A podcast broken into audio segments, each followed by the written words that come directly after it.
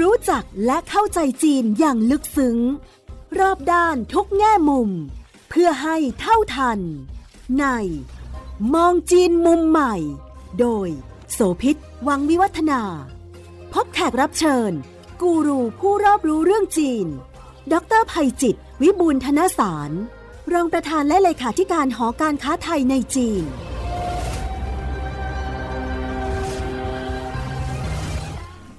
สวัสดีค่ะ ต้อนรับคุณผู้ฟังทุกท่านมาพบกับมองจีนมุมใหม่ ทางไทย PBS Podcast นะคะ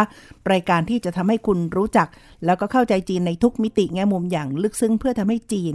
เป็นโอกาสสำหรับเราที่ไม่ใช่ภัยคุกคามนะคะ รายการเราจะมี วิทยากรผู้เชี่ยวชาญแล้วก็รอบรู้เรื่องของจีนหลากมิติมาคุยกันค่ะ วันนี้ท่านดรภัยจิตวิบูลธนสาร รองประธาน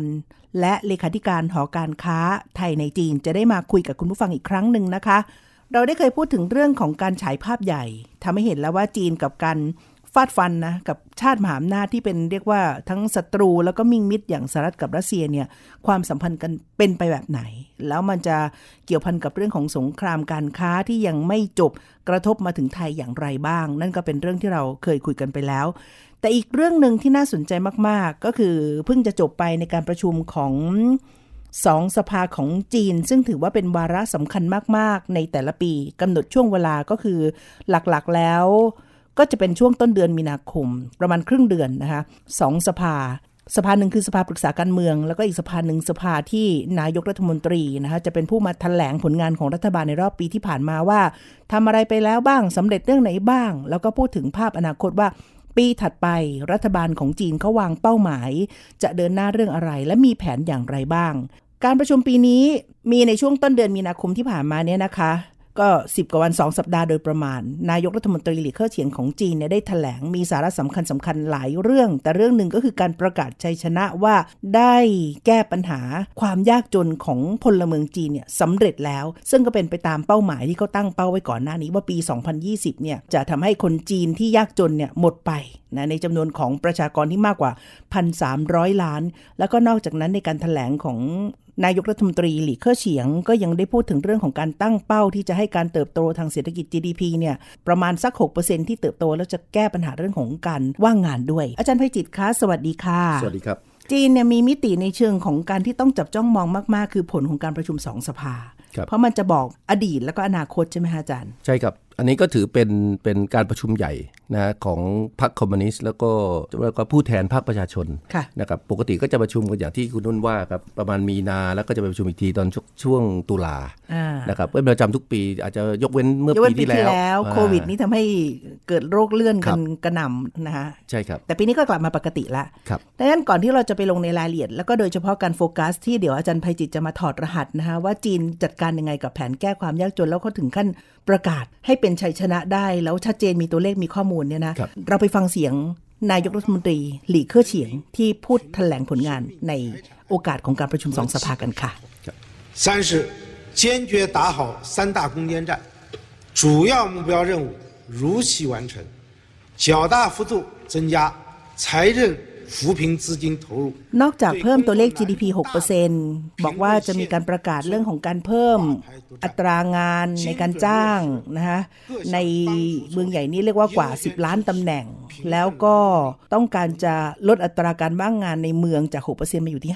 5.5 ในอีกด้านหนึ่งเนี่ยคนทั้งโลกก็จับจ้องมองเป็นพิเศษเรื่องการแก้ปัญหาความยากจนนะคะ เขากล้าประกาศอย่างนั้นได้ ซึ่งอันนี้ก็เป็นหนึ่งในหมุดที่ทางองค์การสหประชาชาติก็บอกด้วยว่า ความยากจนเนี่ยมันจะต้องเป็นเรื่องสำคัญที่ทุกประเทศทั่วโลกต้องจัดการเนาะสาระสำคัญสิ่งที่รัฐบาลจีนประกาศได้ขณะนี้เนี่ยมันมันมีอะไรอยู่บ้างคะอาจารย์จุดหลักคือถ้าเราเรามองย้อนในภาพใหญ่เนี่ยนะเอ่อสมัยก่อนประเทศจีนเนี่ยถือว่าเป็นประเทศที่ถูกตราหน้านะว่าเป็นหนึ่งในประเทศที่เป็นประเทศที่ยากจนที่สุดค่ะนะแห่งหนึ่งค่ะนะครับเอ่อในโลกเลย ผู้นำแต่ละยุคเนี่ยก็พยายาม จะทำไงหาวิธีการในการที่จะยกระดับนะครับเพื่อแก้ไขปัญหาความยากจน ท่านเติ้งเสี่ยวผิงตอนที่เข้ามารับตำแหน่งและประกาศเปิดประเทศนะสิ่งแรกที่ท่านพูดเลย แรก ๆ เลยก็คือพยายามบอกส่งสารไปบอกภาคประชาชน เพื่อให้เกิดความเข้าใจว่าเฮ้ยพรรคคอมมิวนิสต์และรัฐบาลจีนตระหนักถึงความสำคัญนะนะที่จะแก้ไขปัญหาความยากจน แล้วก็เพื่อไม่ให้มากระทบกับระบอบทางการเมือง ก็จะบอกเลยบอกว่าเอ้ยเรื่อง ความยากจนเนี่ยไม่ได้เกี่ยวข้องกับระบอบการปกครอง เพราะสมัยก่อนมันเป็นการต่อสู้กันนะครับระหว่างประชาธิปไตยกับสังคมนิยมในประเทศจีน เพราะฉะนั้นอันนี้อันนี้เป็นเป็นสิ่งแรกที่เราเห็นมันผุดขึ้นนี่ตอนท่านหลีเค่อเฉียงขึ้นมาเนี่ยแสดงว่าโอ้โหมันผ่านมา 5 ยุคละส่งไม้ต่อมาตลอด อันนี้ก็สะท้อนภาพของการส่งไม้ต่อนะที่สำคัญท่านหลีเค่อเฉียงก็พูดในเช้าวันที่5นะครับต่อรายงานต่อสภาประชาชน 5 มีนาคม 5 มีนาคมที่ผ่านมาค่ะครับพูดแตะประเด็นนี้ว่าความสำเร็จคือเป็นการรายงาน นะครับผลการดำเนินงานในรอบปีที่ผ่านมา ซึ่งก็มีความชัดเจนว่าจีนเนี่ยเขาเอาวันที่ 23 พฤศจิกายนของปีที่แล้วนะครับ2020 นะ ว่าเขาเนี่ยว่าง่ายๆเอ่อจัดการเรื่องแก้ไขปัญหาความยากจนได้เบ็ดเสร็จแล้วไม่เหลือคนยากจนในคปบระเทศจีนอีกต่อไปในประเทศจีนอ่านนะครับณณวันที่ 23 พฤศจิกายนนะครับ โดยใช้เขาใช้เกณฑ์ตอนนั้นเนี่ยเขาใช้เกณฑ์ 2,300 หยวนต่อปีครับ รายได้นะรายได้เฉลี่ยค่ะนะครับ แต่ว่าแน่นอนจีนเนี่ยเวลาเขาทำอะไรเนี่ยเขาไม่ใช่บอกทั้งประเทศ เท่ากันหมด 2,300 หยวนต่อปีนะในแต่ละที่เนี่ยก็อาจจะเนื่องจากมาตรฐานการครองชีพ โดยเฉพาะยิ่งยกตัวอย่างเช่นซีกตะวันออกมันสูงกว่าซีกตะวันออกสมมติว่ามณฑลเจียงซูอาจจะได้ 4,000นะในเมือง ในเมืองด้านซีกตะวันตก ก็อาจจะต่ำกว่านั้นนะแต่ว่าเกณฑ์เฉลี่ยอย่างน้อย เขาบอกว่าเขาเนี่ยแก้ไขปัญหาคนเหล่านี้ให้หลุดพ้นจากความยากจนได้จนหมดนะครับก็ถือเป็นการประกาศชัยชนะ ซึ่งเดี๋ยวเดือนกรกฎาคมตอนที่ผมเราติดตามข่าวเนี่ย ประเทศจีนจะจัดงานฉลองนะการเอาชนะปัญหาความยากจนครั้งใหญ่ แล้วก็ใช้จังหวะโอกาสเนี้ในการฉลอง 100 ปีของการก่อตั้งพรรคพรรคคอมคอมมิวนิมิสวต์นิจีสนต์ด้วยครับเพราะตัวเลขที่บอกว่าทำให้คนหลุดพ้นจากความยากจนนับตั้งแต่เปิดประเทศเป็นต้นมาจนถึงตอนนี้เนี่ยประมาณประมาณเอาไว้ว่า 800 ล้านคนครับโดยถัวเฉลี่ยก็ประมาณสักปีละ 20 ล้านคนปีละ 20 ล้านคน ฟังดูตัวเลขเหมือน10 บาท 20 บาทเลยนะอาจารย์ครับแต่จริงๆมันอันนี้มันใหญ่มากสเกลนี่ประเทศเรานี่ 60 กว่าล้านอะครับ จีนใช้เวลา 3 ปีแก้ปัญหาความยากจนได้ถ้าตีเอา 20 เป็นตัวเลขใหญ่ครับเนี่ยอันนี้ก็เป็นเป็นเป็นภาพสะท้อนถ้าเรามานั่งนึกนะในมุมมองของประเทศไทย ถ้าเราจะเรียนรู้หรือศึกษาจากเขาเนี่ยจริงๆแล้วการที่มีจจำนวนประชากรมากเนี่ยถ้าเราทำให้ประชากรที่เยอะเหล่านั้นไม่เป็นภาระนะมาเป็นพลังในการขับเคลื่อน เศรษฐกิจมันก็จะใหญ่ขึ้น มันก็จะขับเคลื่อนได้มากขึ้น ซึ่งอันเนี้ยจีนถือว่าประสบความสำเร็จในเรื่องเหล่านี้ คือแปลงคนที่มีอยู่เยอะมันเป็นปัญหาเป็นโทษนะทั้งยากจน ทั้งมิติ เชิงปริมาณก็มีคนเยอะ มิติเชิงคุณภาพก็ไว้ง่ายต่ำเพราะยังยากจนการจะยกคนเหล่านี้ให้มันหลุดพ้นจากความยากจนในปริมาณที่มากขนาดนี้โอ้โห มันเป็นภาระที่หนักอึ้งมาก เขาใช้วิธียังไงบ้างอาจารย์ โอ้โห หลายอย่างเลย ผมผมอันแรกเลยผมชื่นชมพรรคคอมมิวนิสต์จีนนะ สังเกตได้เลยนะ ทุกผู้นำ นะครับที่ขึ้นมารับตำแหน่ง ภารกิจในการรายงานเนี่ยเหมือนเหลียงหุยที่รายงานต่อสภาประชาชนประชุมสองต่างๆนะสภาอ่าประชุมสองสภาเนี่ยนะสิ่งที่เขาทำคือ รายงานความคืบหน้าในการดำเนินการ แก้ไขปัญหาความยากจน คือหมายความว่าวาระนี้จะเป็นวาระหลักที่มีอย่างต่อเนื่องในทุกรัฐบาล ใช่ มันเป็นวาระแห่งชาติอ่าที่พรรคคอมมิวนิสต์ให้ความสนใจค่ะเพราะฉะนั้นผู้นำในทุกยุคทุกสมัยนายกรัฐมนตรีโทษทุกยุคทุกสมัยจะรายงานเรื่องพวกนี้ และแน่นอนผู้นำเขาที่เป็นเลขาธิการพรรคแล้วก็เป็นประธานาธิบดีเนี่ยก็จะให้ความสำคัญนะฮะกับเรื่องเหล่านี้ในการที่จะติดตามเพราะเราเห็นสังเกตได้พรรคเนี่ยจะหยิบเรื่องเหล่านี้มาเป็นวาระแรกๆในการรายงานนะครับซึ่งพอยิ่งเขาทำสำเร็จเนี่ยเขามองต่อไปข้างหน้าแล้วนะฮะตอนนี้นะครับเพราะฉะนั้นพรรคเขาเนี่ยไม่ได้ไม่ได้จมปักอยู่กับที่เขามองสิ่งที่มันเกิดขึ้นเขาแอพพลายเขาพัฒนาไปเรื่อยๆพอถึงจุดหนึ่งเขาหลุดพ้นจากความยากจน วันนี้เขาเริ่มประกาศแล้ว ว่าเขาจะเดินหน้าสู่ยุคของความกินดีอยู่สบาย ยุคแห่งความเรืองรองของผู้ผู้คน ครั้งที่แล้วครับไม่ใช่กินดีอยู่สบายครับครั้งที่แล้วก็แค่แบบว่ากินอิ่มมีที่นอนอุ่นครับใช่ไหมฮะแต่ครันี้แบบกินดีอยู่สบายแสดงว่าอีก step หนึ่งขึ้นไปอีก step หนึ่งค่ะครับจีนมีปัจจัยแล้วก็เงื่อนไขแบบไหนบ้างคะที่ทำให้สามารถทำไอ้โครงการนี้ได้สำเร็จอะคะอาจารย์ผมคิดว่าอันแรกเลยต้องต้องขอชื่นชมพรรคคอมมิวนิสต์เพราะว่าการทำโครงการลักษณะแบบนี้เนี่ยมันมันไม่ได้เกิดขึ้นในวันเดียว มันต้องทำระยะยาว เพราะฉะนั้นการมีพรรคคอมมิวนิสต์เป็นหลัก ให้ความสำคัญกับเรื่องของการแก้ไขปัญหาความยากจนเป็นวาระแห่งชาติ เป็นนโยบายสำคัญของพรรคมันทำให้หลายสิ่งมันเกิดขึ้นอย่างต่อเนื่องนะครับอันนี้เป็นข้อบวกภายใต้ของความเป็นเผด็จการและคอมมิวนิสต์ เพราะถ้าพูดถึงในบริบทของประเทศที่เป็นประชาธิปไตย เงื่อนไขนี้ก็อาจจะทำให้การสั่งซ้ายหันขวาหันเนี่ยมันไม่ง่ายใช่ไหมอาจารย์ ครับ คือคือพอทิศนโยบายและทิศทางการพัฒนาของเขาเนี่ยมันชัดเจนเนี่ยองค์คาพยพเข้าไปหมด อันนี้อันนี้คือสิ่งที่ดีนะนะครับแต่ว่าเราต้องบ้านเราเราก็ต้องถ้าเราจะมาใช้เราก็ต้องคิดว่าเอออย่างเนี้ยเราจะทำยังไง ให้เมื่อหัวสายแล้วหางกระดิกอ่าในเชิงบวกนะในเชิงบวกค่ะไม่ใช่ไม่ใช่ไปทำอะไรไม่ดีแล้วหางก็ไปด้วยอย่างเงี้ยแต่ในทางในการทำสิ่งดีๆ เพื่อภาคประชาชนเนี่ยผมคิดว่าเป็นสิ่งสำคัญนะครับตอนนี้ พอพักก็เป็นหลักเหล่านี้เนี่ยตัวผู้นำในแต่ละยุคสมัยเนี่ยเขาก็สารต่อสิ่งต่างๆเหล่านี้นะครับอย่างเช่นเติ้งเข้ามาเนี่ยท่านติ้งเสี่ยผิงเข้ามาเปิดประเทศเสร็จปั๊บสิ่งที่ทำคือทำความเข้าใจกับภาคประชาชนเลย ว่าเฮ้ยระบอบการปกครองเนี่ยมันไม่ได้มีส่วนสำคัญที่ทำให้เกิดปัญหาความยากจน เพื่อไม่ให้ประชาชนต่อต้านนะครับเพราะนี่เป็นนโยบายของพรรคนะแต่ว่าพรรคอยากขับเคลื่อนให้ความยากจนมันหมดประเทศนะครับก็อย่าเอาสองส่วนนะมามาเชื่อมโยงกัน ขอให้ร่วมมือกันในเป้าหมายเดียวครับคนยากจนน้อยลงหรือครับพ้นไปใช่ไหมตอนนี้พอเป็นวาระแห่งชาติ นายกรัฐมนตรีแต่ละยุคแต่ละสมัยก็ทำหน้าที่ในการไว้รายงานความคืบหน้า ทุกปี คนจะไปรายงานได้มันต้องมีเนื้อเนื้อเนื้อหาสาระ เครือข่ายที่อยู่ทั่วประเทศที่ดำเนินการไป ในแต่ละยุคแต่ละสมัยแต่ละช่วง ก็ต้องไว้ง่ายทำงานนะอันนี้ก็เลยทำให้หลายสิ่งมันเกิดความต่อเนื่อง และเกิดเป็นรูปธรรม ประเด็นที่สองที่สำคัญก็คือว่าผมคิดว่าเอ่อ โดยเฉพาะยิ่งในตัวผู้นำเขาเองในยุคสมัยท่านสีจิ้นผิงเนี่ยอันนี้เป็นเป็นผมว่าเป็นปัจจัยสำคัญ ถ้าพวกเราติดตามข่าวเนี่ยเอาไว้ว่าปีที่แล้วแล้วกัน เราเห็นภาพ ปีที่แล้วเนี่ยมีโควิด หลายคนก็อาจจะบอกเฮ้ยรัฐบาลพักคุณต้องให้ความสำคัญกับการแก้ไขปัญหาโควิดท่านเชื่อไหมโควิด เริ่มแก้กุมภามีนา เมษาท่านสีจิ้นผิงนั่งหัวโต๊ะ ประชุมติดตามความคืบหน้าเรื่องการแก้ไขปัญหาความยากจน เพราะมุมมองของท่านคืออะไรเขาบอกว่า เพราะโควิดเนี่ยมันจะทำให้ปัญหาซึ่งมีอยู่นะเช่นเขาเหลืออยู่ 10 กว่าล้านคนในปีที่แล้วเนี่ยมันอาจจะกลายเป็นเพิ่มมากขึ้นในเชิงปริมาณ อาจจะกลายเป็น 20 ล้านก็ได้ เพราะว่าคนอาจจะตกงานนะฮะขายขายของยากนะทำธุรกิจลำบากเดินทางไม่ได้ เดินทางไม่ได้ข้พื้นที่ไม่ได้ หรือในมุมในในในมิติเชิงคุณภาพ จากเดิมที่ยากจนอยู่แล้ว อาจจะยากจนมากขึ้นค่ะ อันนี้อันนี้เป็นสิ่งที่ท่านสินพิงบอกว่าไม่ได้ เราต้องใช้ความพยายามที่เพิ่มมากขึ้น สนับสนุนเรื่องทรัพยากรในการที่จะเข้าไปแก้ไขปัญหาความยากจน และทำต้องทำให้ตัวนะแทนที่ไปรอปลายปีทำซะตั้งแต่ตอนนี้เลย มีภาพข่าวที่ฝั่งของสื่อจีนออกมาในช่วงระหว่างนั้นเหมือนกันที่เห็นว่าประธานาธิบดีสีจิ้นผิงได้เดินทางลงพื้นที่ แล้วก็ไปติดตามความก้าวหน้าว่าแผนแก้จนที่ทำอยู่เนี่ยไปถึงไหนยังไงก็เรียกว่าลงไปกำกับเอง อันนี้ก็เป็นส่วนหนึ่งในการกระตุ้นและกระเพื่อมให้เรียกว่าหางต้องรีบกระดิกแล้วก็สาย เพราะครับว่าผู้นำให้ความสำคัญแล้วก็ติดตามใช่อย่างครับต่อเนื่องอันใช่นี้ไหมอันนี้อันนี้อันนี้ผมก็เห็นตรงกันว่า พอผู้นำเขานอกจากจัดประชุมอยู่ในห้องแล้วเนี่ยเขาไม่ได้อยู่แค่นั้นเขาลงพื้นที่เขาลงด้วยพื้นที่ด้วย ไปติดตามความคืบหน้า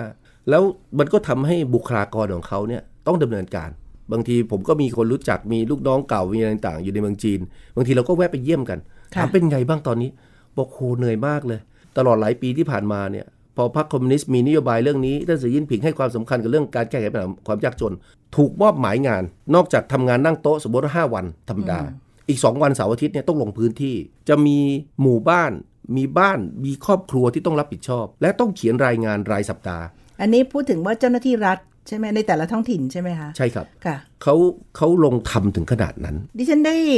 ติดตามรายงานชิ้นหนึ่งแล้วก็พบว่าหนึ่งในมาตรการที่ถูกกำกับและใช้อย่างเข้มข้น ซึ่งก็เป็นส่วนหนึ่งของอาจจะเป็นความสำเร็จจากที่จีนทำอยู่เนี่ยครับมันเชิงบวกหน้ามากในเชิงการกำกับดูแล แต่มันเป็นความลำเค็นสำหรับคนทำงานพอสมควร นั่นก็คือว่าผูกโยงความสำเร็จและความก้าวหน้าในงานของข้าราชการน่ะกับการแก้ปัญหาความยากจนครับแปลว่า หนึ่งคนเนี่ยคุณได้รับมอบหมายจะหนึ่งบ้านสองบ้านหรือเท่าไหร่ก็ว่ากันไป คุณมีหน้าที่ที่ภารกิจของคุณคือทำยังไงก็ได้ ไป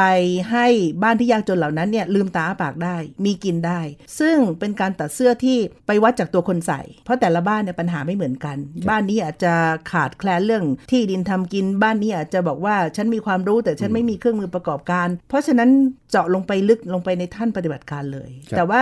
ความลำเค็นและข่มขืนคือเจ้าหน้าที่ที่บอกว่าทำงาน7วันอย่างที่ว่าครับแล้วก็ชีวิตนี่ผูกโยงไว้ว่าคือถ้าสองบ้านที่ฉันดูแล แล้วเขาไม่หายจนเนี่ย ฉันจะจนแทนอย่างนั้นนะครับก็ก็อันนี้ก็สะท้อนถึงความเอาจริงเอาจังนะค่ะฮะของของภาครัฐเพราะภาครัฐก็เนี่ยเขาไม่ได้บอกว่ามอบหมายงานแล้วเขาไม่ติดตาม ขาดอะไรต้องการอะไร รัฐเขาจะทำหน้าที่ในการสนับสนุนอ่าแต่นี่เป็นส่วนดี ผมผมกลับไปประเด็นท่านสีจิ้นผิงอีกนิดหนึ่งคือนัยยะสำคัญตรงเนี้ยมันสะท้อนหลายอย่างว่าทำไมเอ๊ะท่านสีจิ้นผิงให้ความสำคัญกับเรื่องของการแก้ไขปัญหาความยากจน แล้วอยากเห็นมันว่ายง่ายหมดสิ้นค่ะนะครับฉลองร้อยปีการก่อตั้งพรรคคอมมิวนิสต์เพราะว่าท่านบอกว่าท่านเนี่ยจะเป็นผู้นำยุคสุดท้ายนะที่เหลืออยู่ที่เคยผ่าน ชีวิตของความยากจน อย่างนั้นต้องไปย้อนดูอดีตว่าประธานาธิบดีสีจิ้นผิงเนี่ย ก็เรียกว่าสัมผัสมาอย่างลึกซึ้ง เพราะถึงขั้นต้องโทษจากทางการเมืองจากครับครอบครัว ในฐานะลูกของอดีตรัฐมนตรีเนี่ยรองนายกเนี่ยต้องไปใช้แรงงานในชนบทหลายปี ถูกครับใช่ไหมเพราะฉะนั้นเขาเขาเคยลำบาก เพราะฉะนั้นอ่าเขาจะบอกว่าเขาจะเป็นผู้นำที่เขาเขาเข้าใจหัวอกของคนที่ยากจน ดังนั้นเนี่ยท่านจึงสนับสนุนการแก้ไขปัญหาเหล่านี้อย่างเป็นรูปธรรม ประเด็นคุณนุ่นอีกเมื่อเมื่อสักครู่นี้ก็น่าสนใจว่าที่บอกว่า เอ๊ะเขาตัดเสื้อเนี่ยไว้ง่ายวัดจากเฉตัวพาะคนตัวใส่เลยอ่า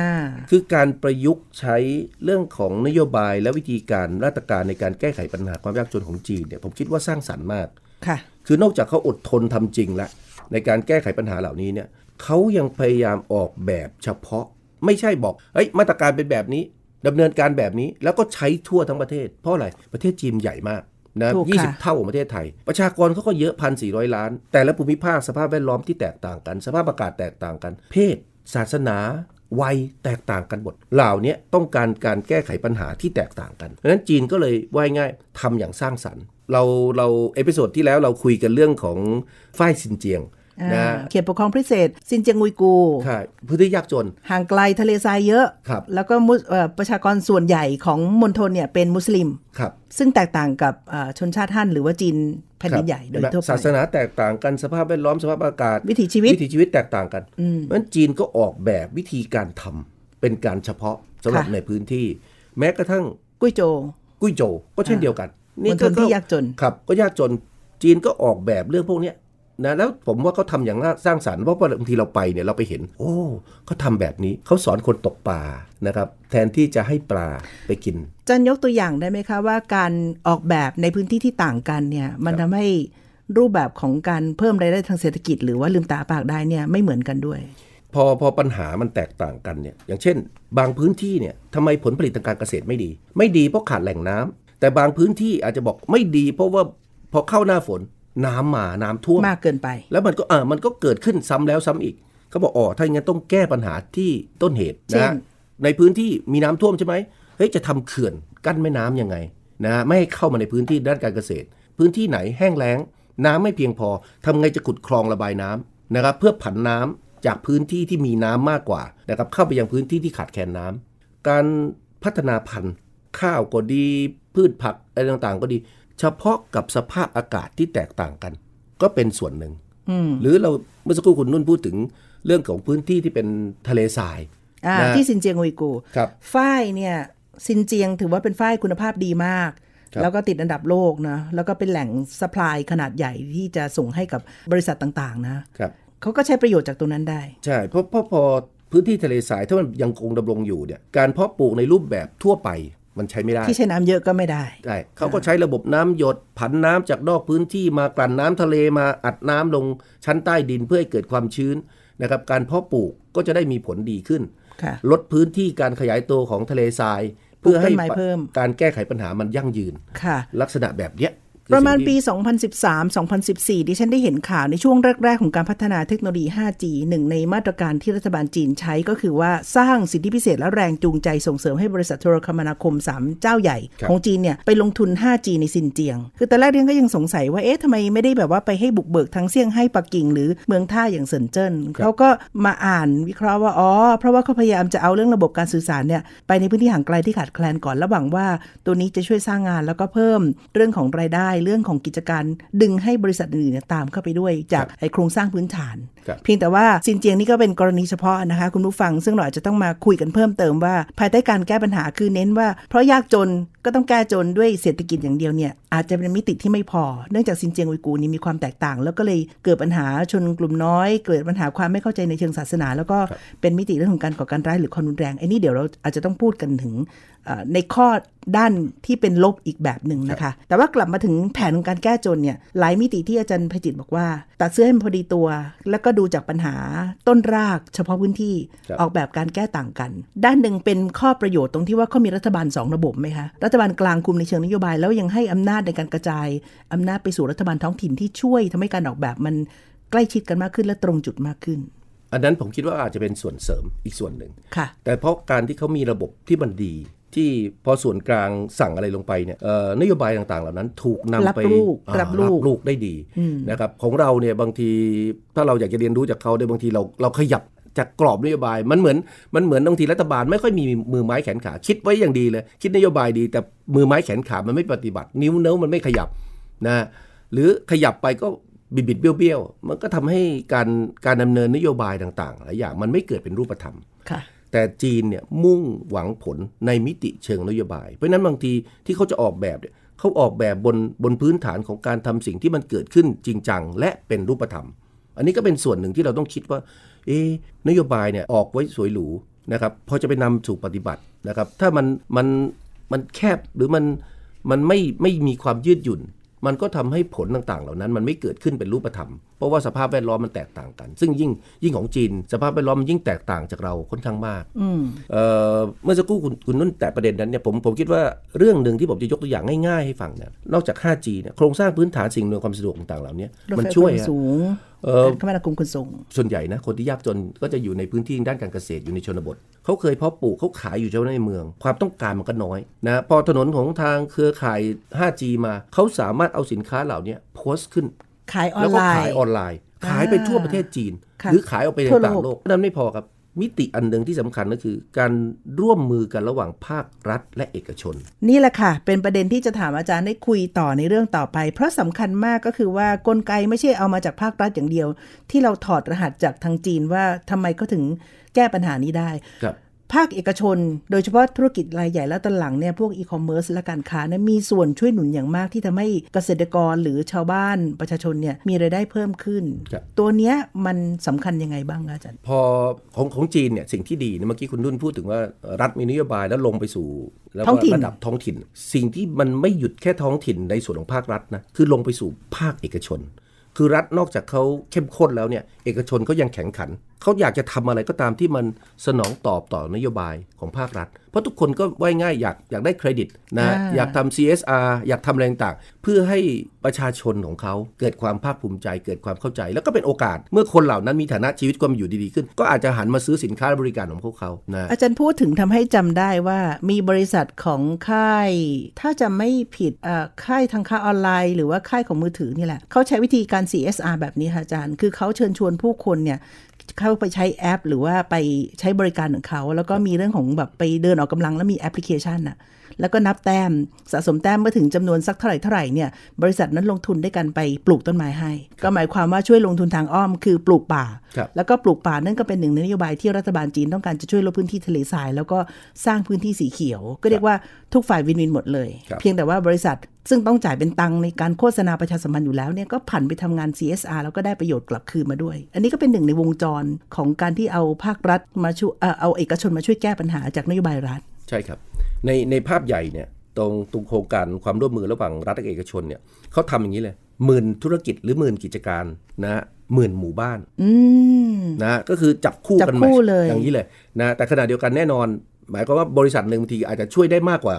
หนึ่งหมู่บ้านก็ได้นะเพราะบางทีทำอะไรก็มันก็อาจจะขยายวง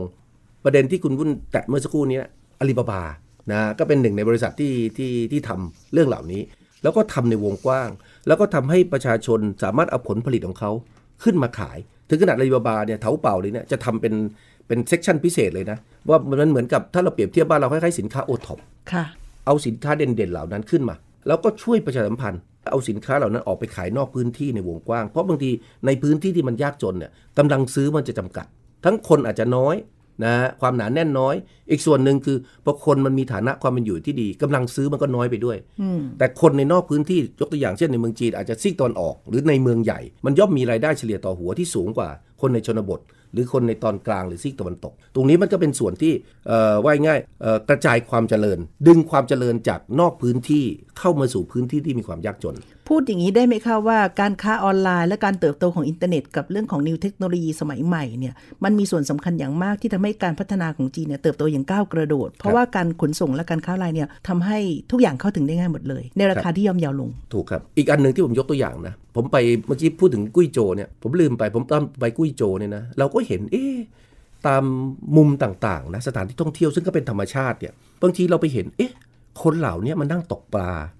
เขาได้ปลาเยอะขนาดไหน ชีวิตความเป็นอยู่เขาดีขนาดไหนท่านกับการท่องเที่ยวกุ้ยโจอะไปจ้างคนในท้องถิ่น ให้ออกมาดำรงวิถีชีวิตปกติ อย่างที่เคยเป็น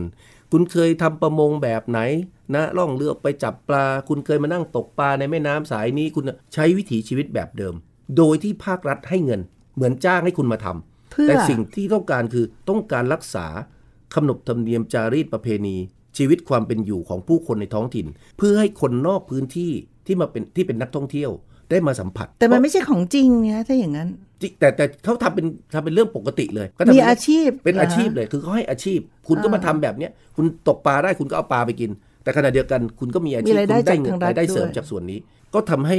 เขายังสามารถรักษาวัฒนธรรมและจารีตชีวิตความเป็นอยู่ของเขาในพื้นที่ไว้ได้ ถ้ามันไม่มีมันมีแต่สายน้ำ นะอ่าไม่มันมีมีแต่ชีวิตปลาไม่มีในผู้น้ำคนมันไม่มีชีวิตไม่มีผู้คนนะครับ มันมันก็เหมือนมันขาดหายจิตวิญญาณอืมนะครับ ลักษณะของวัฒนธรรมต่าง ๆ ที่มันควรจะดำรงอยู่มันก็หายไปค่ะอันนี้อันนี้ก็เป็นเป็นเรื่องสำคัญอีกเรื่องหนึ่งอีกส่วนหนึ่งที่ผมอยากจะแตะก็คือว่า ผมคิดว่าจีนเนี่ยเขานอกจากจะสร้างสรรค์เขาเขากล้าคิดแล้วก็กล้าที่จะทำมัน การประกาศเพื่อที่จะต่อสู้กับปัญหาความยากจน ทั้งที่รู้ว่าภาระของเขาเนี่ยเจ็ดแปดร้อยล้านคนเนี่ยนะครับอยู่ในอยู่ในสถานะที่ยากจนเนี่ยมันเป็นสิ่งที่ผมคิดว่าเขาเขาแฝงไว้ด้วยความกล้าที่สูงมากนะครับ กล้าเสี่ยงละว่กล้างั้นที่จะเสี่ยงมีแผเพนราะว่าระยะยาว เพราะว่านี่คือเป็นหนึ่งในเอ่อสามสิ่งไว้ง่ายๆที่เขาบอกว่าจะจะทำให้พักอยู่ไม่ได้ไว้ง่ายถ้ายังมีความยากจนยังขยายตัวอยู่ เพราะฉะนั้นรัฐบาล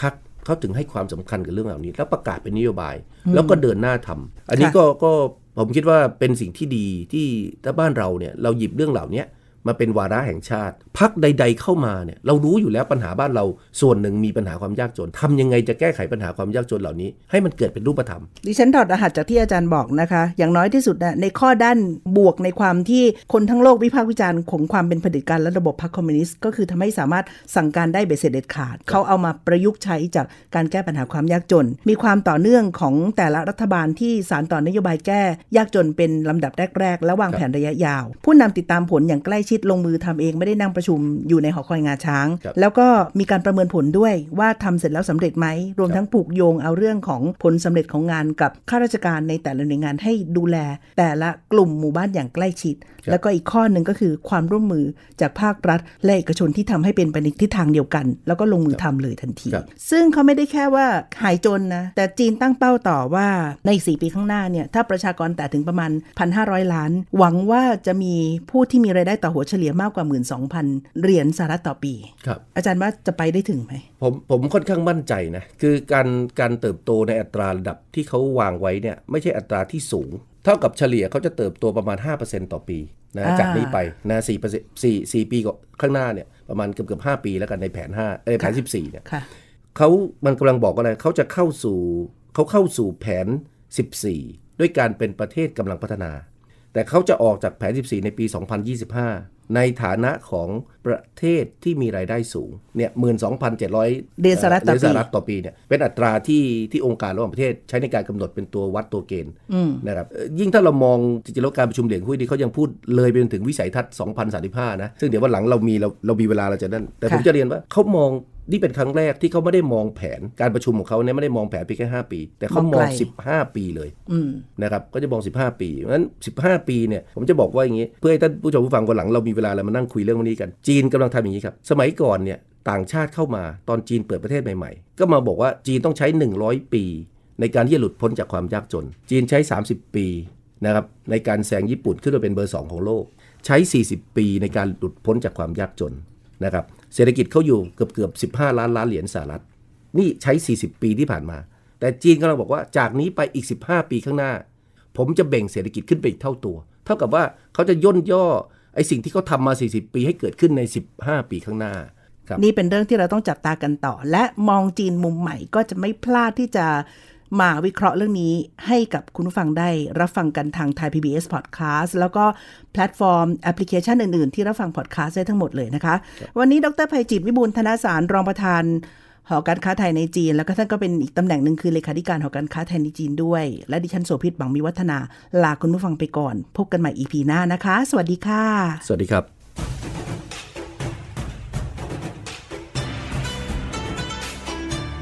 ติดตามฟังรายการ มองจีนมุมใหม่ ได้ทางเว็บไซต์และแอปพลิเคชันไทย PBS Podcast